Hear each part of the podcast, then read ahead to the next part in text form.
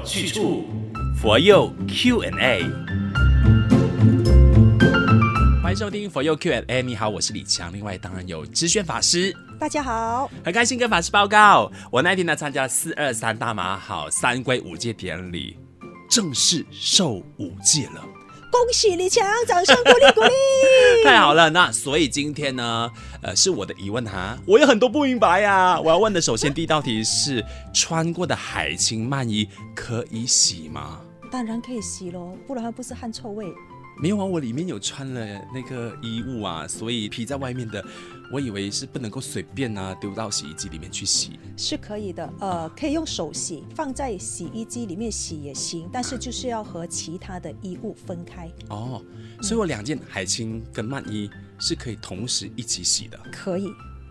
啊，嗯，当然，因为它们很薄嘛，嗯，所以其实用手洗就 OK 了。明白。那你说要放在洗衣机里面洗也 OK。嗯嗯嗯。最后折叠起来哈，我们在摆放的位置干净的有讲究的，干净的地方就好了。哦，如果我今天在家里边是有这个佛堂的，嗯、我、是我在这个佛像旁边放，就更好了，是吗？没有，没有。就是尊重嘛，尊重嘛。你不要乱来，没有人，我好像没有看过有人把海青万一放在这个呃佛像旁边呢。哦、一般呐、啊，像我们现在或者是呃佛学院的学生，我们就会放在这个枕头的旁边，右边就是会放着，就是呃海青在下面。縵衣或者是我们的这个袈裟就会在上面嗯嗯嗯啊，那你说你折好放在这个衣橱里面哦也 OK，但是没有人放在佛像旁边的啦。就是因为我们的认知说，哎，每一次你在穿海青曼衣之前，不是都要先顶个礼吗？嗯、就是尊重的意思嘛。是，就是我们。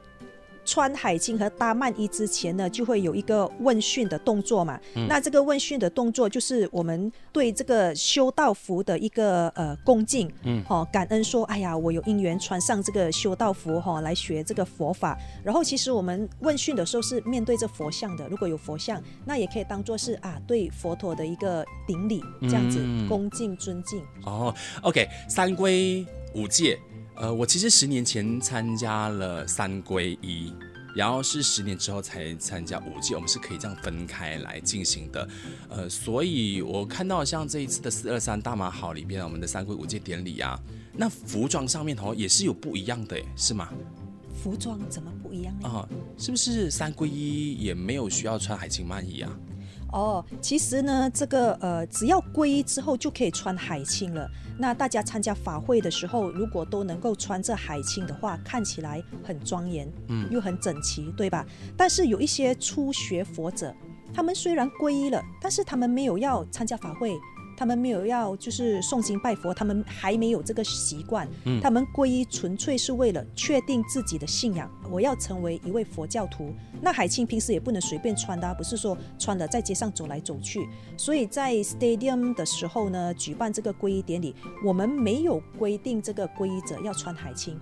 将来他如果会常常参加法会，啊，或者是呃，就是他会常常诵经啊、拜佛这样子，他再请这个海青也不迟。嗯哦，但是受五戒的人呢，一定要有海清跟曼衣，嗯，一定要有，因为呢，这个曼衣呢，它是礼忏符，哦，我们在搭曼衣的时候呢，都要练一个寄语的，哦，善在解脱福，尊贵礼忏衣，我今顶戴受，礼佛求忏悔。所以受戒之后，在诵经啊、礼佛的时候，要披搭这个曼衣，嗯，提醒我们要不忘这个戒法。原来是这么一回事。嗯是的，然后我知道说穿着海青妈衣哦，原来它有那么多一连串的步骤的，很不容易耶。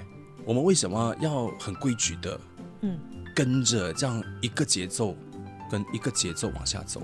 哦，其实呢，我们会指导大家，哦，就是一些动作，是为了让大家。更有威仪的去穿这个海青跟搭这个曼衣，嗯，就是这样子而已啊。一个尊重的做法来的啦，哦。对对对，像我遇过那个，我们有一次指导那个呃信徒搭那个呃海青曼衣，他就反正觉得说，哎呀，我就不会啦，很麻烦啦，他就这样子直接就这样披上去啊，啊，其实也没有错。可是如果在一群人当中，然后只有你一个这样大咧咧的话，可能就让你比较不那么的端庄啦。就是不那么威仪而已啦。嗯嗯嗯，其实也没有错啊，嗯、呃，只不过是不那么威仪而已。明白。嗯、好了，道理要清楚，学佛有去处。谢谢法师的解说哈。你有好奇的、不明白的，通过以下几个管道来提问吧。首先呢，哎，就是可以在播放平台下文案里边的链接点选进去，就可以匿名发问了，或者是追踪马来西亚佛光山的 FB、IG 找 FGS underscore my 也可以找到佛佑 Q&A 帖子，然后在下面留言哦。谢谢法师今天的分享，谢谢理想，下一期见，下期见。道理要清楚，学佛有去处，佛佑 Q&A。